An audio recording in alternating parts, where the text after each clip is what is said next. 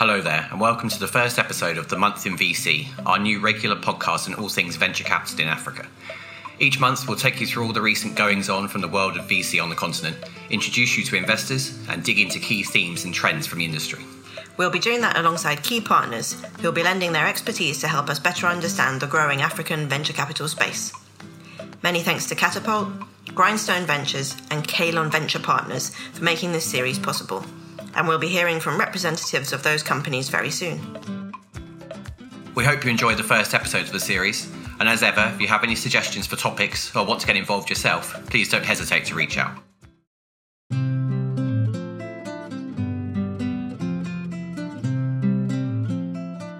We'll start with all the relevant news from the last few weeks. Here at Disrupt Africa, we recently released the eighth edition of our annual African Tech Startups Funding Report, which found 2022 to have been a record breaking year for investment in African tech. More than $3 billion flowed into more than 630 African tech startups over the course of the year, up 55% on the previous year's figures. Great news then, as startups on the continent raised increasing amounts of capital at a time when investments globally, especially in riskier asset classes such as VC, are on the decline.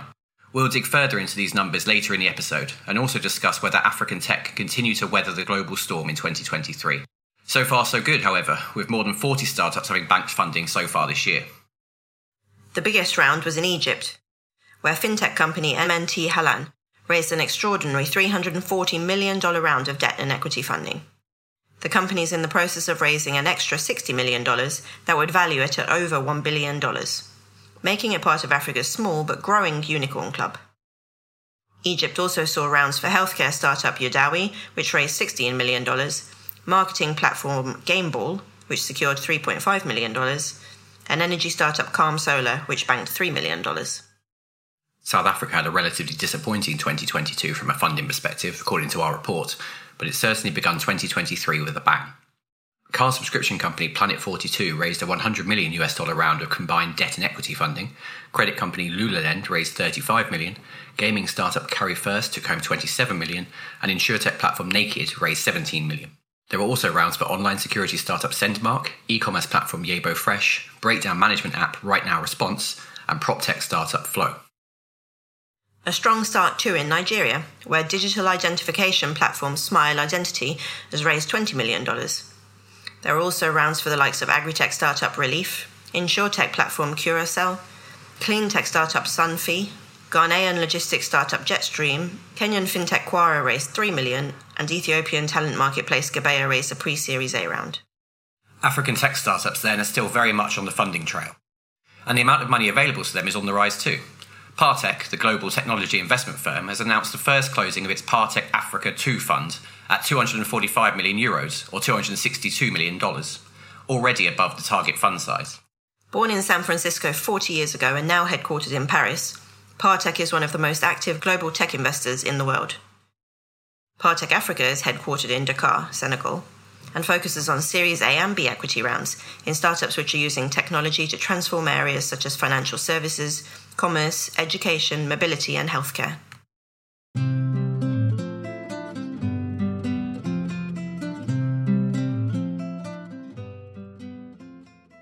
In each episode of this new monthly podcast, we'll be focusing attention on one individual investor, learning about their company, their background, and their investment ethos. This month, we caught up with Philip Gasaatura from Katapult, the Rwanda based but Africa focused accelerator and venture capital company. We asked Philip to give us some background on Katapult and how it came to be.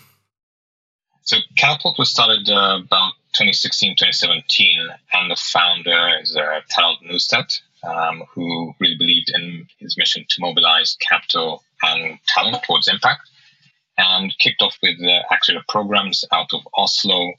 Um, and the model really is it runs an accelerator program with a uh, VC cohort funding for each of the companies that we do accelerate. And we've now at about uh, 10 vintage funds and have invested in about 165 companies across uh, the world. And in Africa, we've uh, invested in 38 companies. The company has a relatively unusual focus when it comes to the verticals in which it invests. So initially, the first focus was in ocean and climate, um, and as it expanded, uh, we, last year was the kickstart of a third vertical, which was uh, wholly dedicated to Africa. And really, in this focus is around climate and food. And uh, our focus is really at the early stage funding, so pre seed, seed level, uh, really great spots uh, that we like to invest in and support companies through our accelerator program uh, and also see how we help them in terms of the scale. So uh, we've been in the continent um, and we are very Pan African. And we've invested from as far as Morocco to uh, Nigeria, Ghana, um, and even into Uganda and Kenya. And that's where we see our play being over the next couple of years.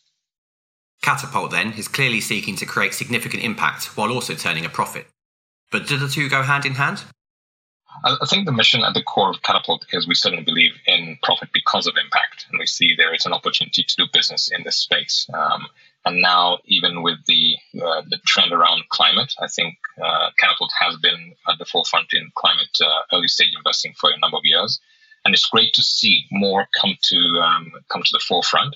And I think uh, while we are unique in this space, uh, I think there are others who still play this uh, role, and quite frankly, I think it's exciting to have others play because you see more capital and talent directed towards this uh, towards the impact space uh, where they can do business. Are there any Katapult portfolio companies that are especially exciting and impactful?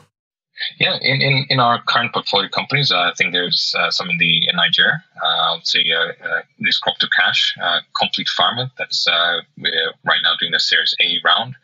Um, in the climate space, we've invested in a wind wind blade maker, Brayful, out in Cape Town um, and others in the energy space uh, up in Tunisia. So quite a number that uh, do stand out. Um, others that we do across the globe are again we don't shy away from hardware, so we've gone into the hardware in the energy space as well. Um, from solar panels on the ocean uh, out of the ocean. So there are quite a number of them. What, what, excites us as well is being able to take the some of them we are the first uh, check in, but we are quite adventurous to try out and we see more of these happening, and uh, looking at how we bring the same to to Africa. Who are the firm's limited partners? So originally, um, we uh, the vintage funds were more high net worth offices, family offices out in uh, Europe and the Nordics. Uh, in the last two funds that were more dedicated to Africa, uh, the one out of Mauritius was uh, more the corporate ventures uh, and conglomerates out in Mauritius that invested in that one in a more recent one out of uh, Rwanda, we had uh, the DFI Norfund, but also the pension fund uh, here in, in Rwanda, alongside other family offices and and and high net worth individuals as well. Why the decision to base itself out of Kigali? Um, apart from me living in a beautiful city, I think Kigali has a lot to offer in terms of just being able to get connected to anywhere in, in, in on the continent. But also there is a burgeoning financial center that offers uh, look they're looking to be a, um, a, financial center onshore, and they offer quite a bit of uh, um, incentives, the networks here, um, and that's why we were keen to try this out. Uh, but also being able to reach both the Rwanda sits between East Africa and West Africa. It's smack in the middle, so it's quite easy for coordination for even for an investment team as well. What does Katapult bring to the table beyond simply capital? I think that was at the core of where uh, Katapult kicked off. It's what's the how do we support companies to start to think through their long term.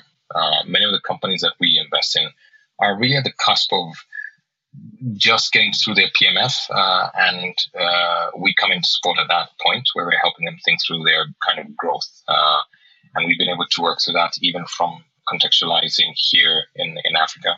What does that growth strategy mean? because I'm sure you, having traveled the continent and covered the continent, you realize Africa is rather different. There are many markets, fragmented and small. So helping them think through that one part of. So growth is uh, integral to the accelerator program. The other one as well is their investment strategy, and not just the investment readiness for the next round, but also looking and thinking in the next three to five years. What does that strategy look like? How do you start to think through up to a Series B? And we sort of help them to craft that through, and not just as a founder, but the entire founding team to be aware of that. And finally, because at the core of what we do is, is impact, we would like to uh, enable other companies to see their role in, in having impact in society and on our planet through what they do, through their businesses. So that that's where we support them, um, most of our companies through. That's Katapult then. But who is Philip Gasaatura, and how did this Ugandan come to be living in Rwanda and investing in African tech startups for a living? My background is in investment banking, where I did uh, about 12 years in the UK and mostly on trading floors. And uh, before I packed up my bags and moved back to Kigali, and where I moved into entrepreneurship, tried my hand at that, and it was real eye opener into the challenges that entrepreneurs on our continent face. And uh, more recently, before joining Katapult, I was advising government of Rwanda, who was setting up uh, one of the first uh, government-backed uh, venture capital funds. Um, so that's where I come from, and uh, I like to think of myself as someone who's really um, interested in growth of startups, not just in Rwanda but across the continent as well. Does having an entrepreneurial background help make you a better investor? I think it does offer a lot. Um, one, you can understand the constraints, but also think through um, in terms of the challenges that they're having, um, but also from a perspective of both the investor as well as the the entrepreneur, you're able to help join the two um, and actually understanding because at the end of the day, the investor would like a return. And at the end of the day, the entrepreneur would like to grow a successful business. And so having that background does help, uh, particularly understanding the kind of challenges that uh, are faced uh, on our continent. Focusing on food and climate tech is a novel approach, but Philip believes it's the correct one and one that has plenty of potential for scale. When I moved back uh, to, to Rwanda in 2012, um, I was doing a venture um, in the dairy space. I think back then it would have been called an agtech company. And I think back then there was actually no venture capital at all. Uh, I remember visiting every uh, VC and PE house uh, focused on Africa, but they wouldn't touch it. Today, it's really exciting to see more of that come in. Uh, and we've at Katapult, we've been looking at a number of companies uh, uh, in our deal flow process.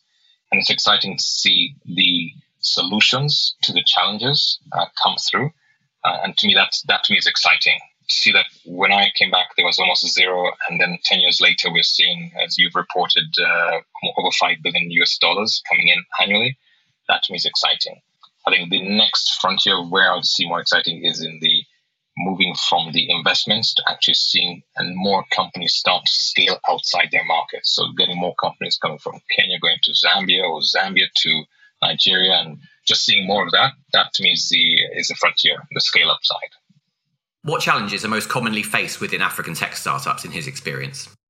At our stage, one of the biggest um, challenges we see is in the founding teams. Because you're sitting back as, a, as an investor looking and saying, is this the team that can actually get you to 5, 10 million revenue uh, annually? And sometimes that skill is not there um, because we've got a lot of great product developers across this continent. We've got amazing ones. But understanding that a product is not a business and you need to marry the business side of things and actually drive a business.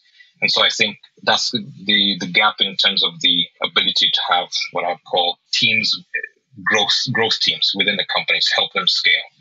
Um, how do you get from, let's say, Kenya into Tanzania? What does that team look like? Going to Southern Africa? Now, that's something that I think the multinationals um, who have deeper pockets are able to do because you can go into a country and hire the right talent which is something a gap that most startups uh, have at the moment. So that, that that's one we, we, we see because when you're looking at the kind of growth levels that we we're looking for in, in VC, it's difficult to see how you can get it without having a multi-country strategy beyond just the um, the sort of uh, ways where the, where the startup is uh, start had started.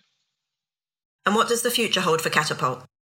We're starting to see certain sectors get quite deep. Uh, and that's why, as the report came out, you've got fintech and, and uh, clean tech sort of attracting the most. So there's some depth uh, in there, and you're starting to see more corporates play, play a role. Um, I think for Katapult Africa, we're looking at uh, investing through investing in companies uh, through our and them through our accelerator program.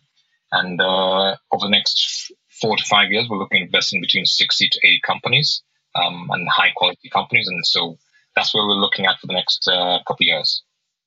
Does he have any particular goals for the future development of the space? Personally, I think would love to see more um, African institutional capital um, into this foray. And so I'm excited that uh, we were able to have uh, the Rwanda Pension Fund um, be one of our LPs. Uh, my ambition is to see more of that local capital, um, see this as a viable asset class, obviously we're going to have to see a bit more exits uh, so we can so the the industry itself can show that look we've taken from origination through to exit. So that I think is uh, uh, what what we need to start showing. But for me, the ambition is to see more more private capital into this one, but also um, see where we can support companies through not just getting their first check, second check, but also seeing them get into scale ups where they're in multiple countries or so and building really strong teams and creating the opportunities Eh, in those markets.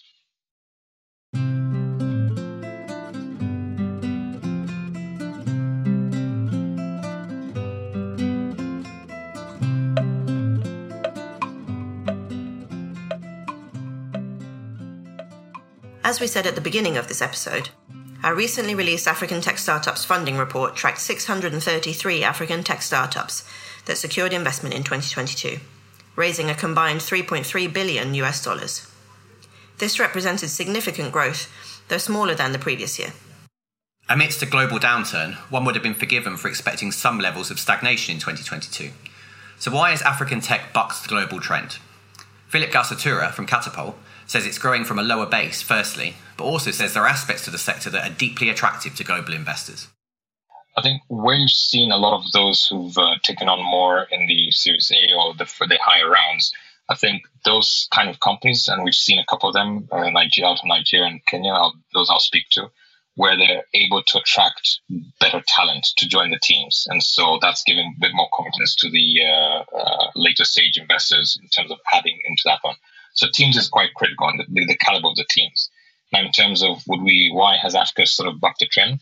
I think first of all, coming off a, a nascent uh, stage, this is a very early base. So um, when you compare to the rest of the world, yes, it is the growth is there, but in terms of volume, we're nowhere compared to. And I think the opportunity um, that Africa presents over the next, say, 10 to 20 years is is huge because you see a shift one in the demographics, one in terms of the urbanization, and just the tech adapter adoption is is huge. And so you're seeing more investment into that space.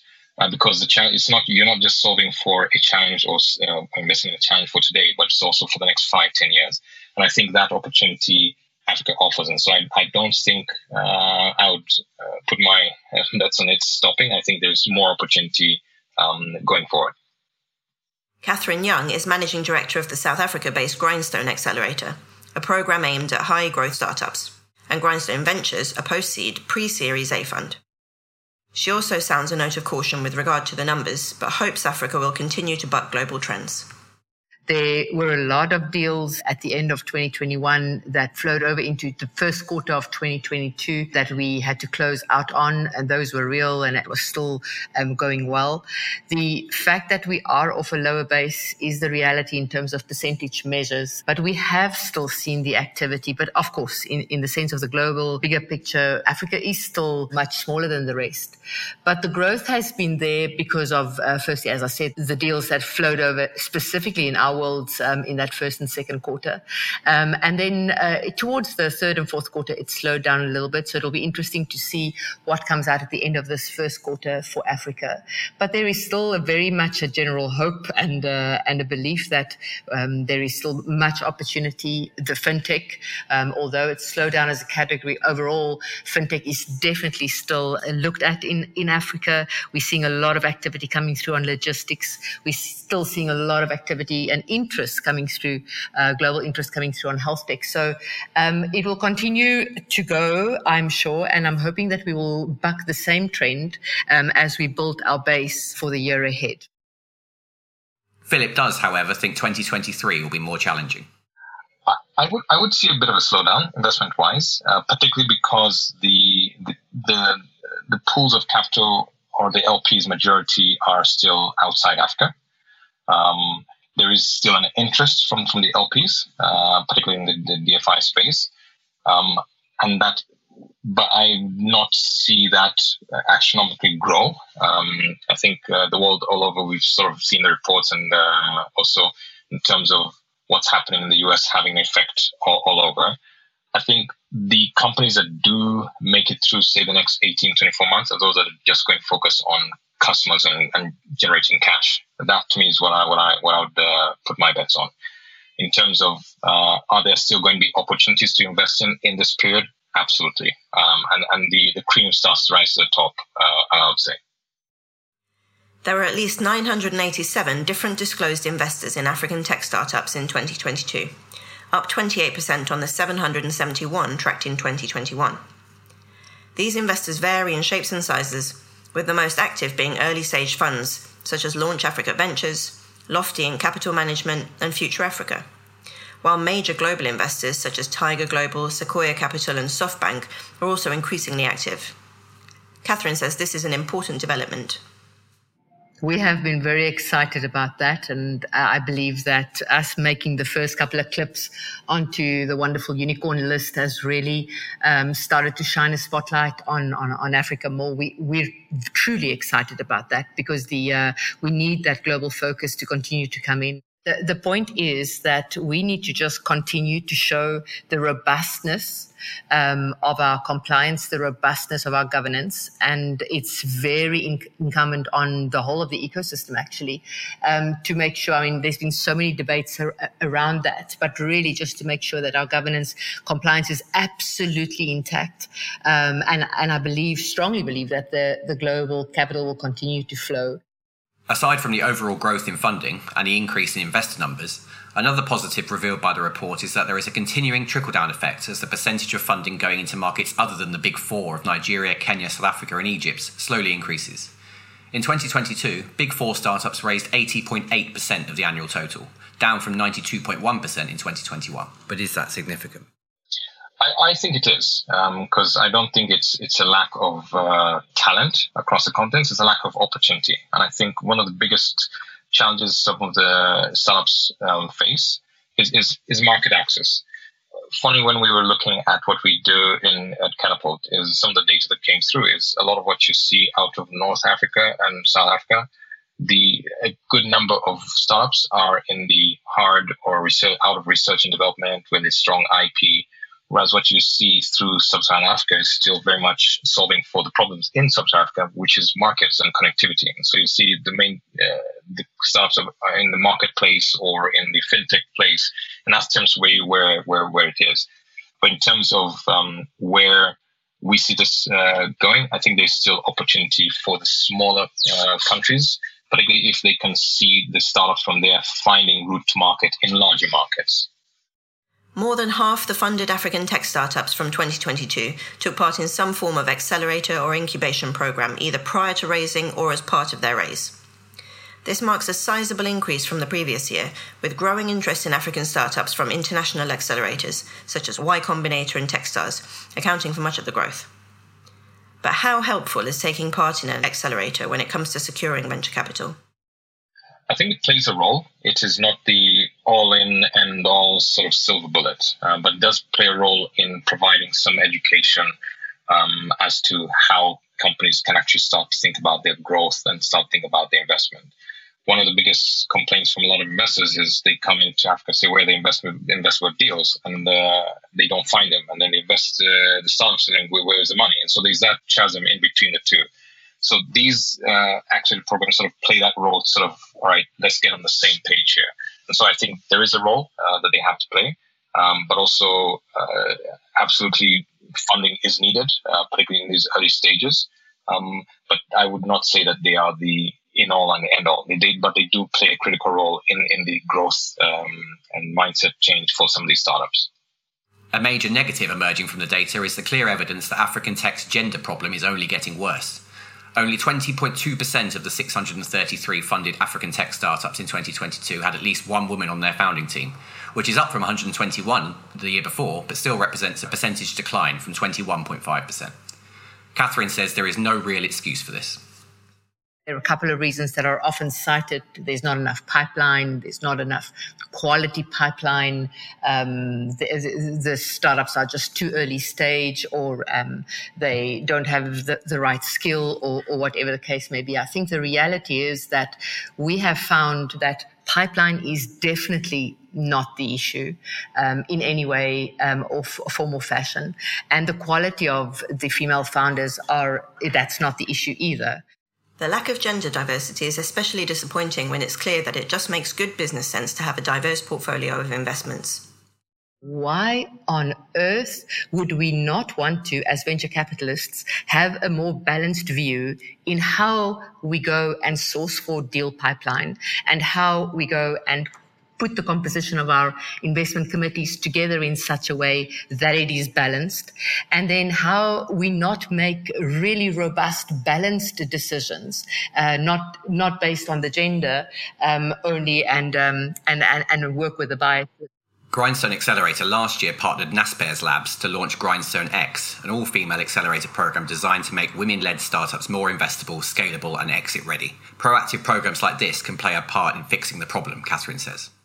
Sometimes it is a case of just reverse engineer the composition of the of the of the cohorts in things like accelerators in recruitment, and we just literally get on with it, and we try and for the next number of years get the imbalances balanced, um, and go and recruit these these female startups. They are there. They're they they are absolutely brilliant across the continent, and um, we've got to just do that. It is intentional. It needs to be a meaningful intention to do so, and then really just um, a lot of ch- changing the the shape and the look and the feel of our ICs, make those much more balanced, um, and then also literally change the look and the feel um, of, um, of of our mentors, of our coaches, etc., etc., to be able to to manage this.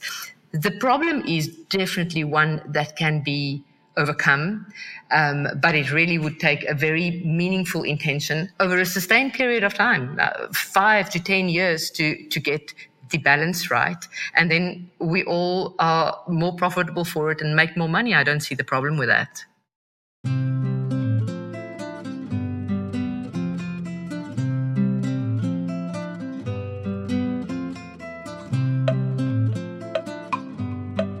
Food for thought there, from a gender diversity standpoint. But unquestionably, 2022 was another excellent year for African tech startup funding. Here's hoping Africa can continue to buck global trends in 2023. And as we heard earlier, the sector's off to a strong start. We hope you enjoyed this first episode of The Month in VC, a new podcast series brought to you by Disrupt Africa in partnership with the lovely people at Katapult, Grindstone Ventures, and Kalon Venture Partners. We'll see you next time. Bye. Bye.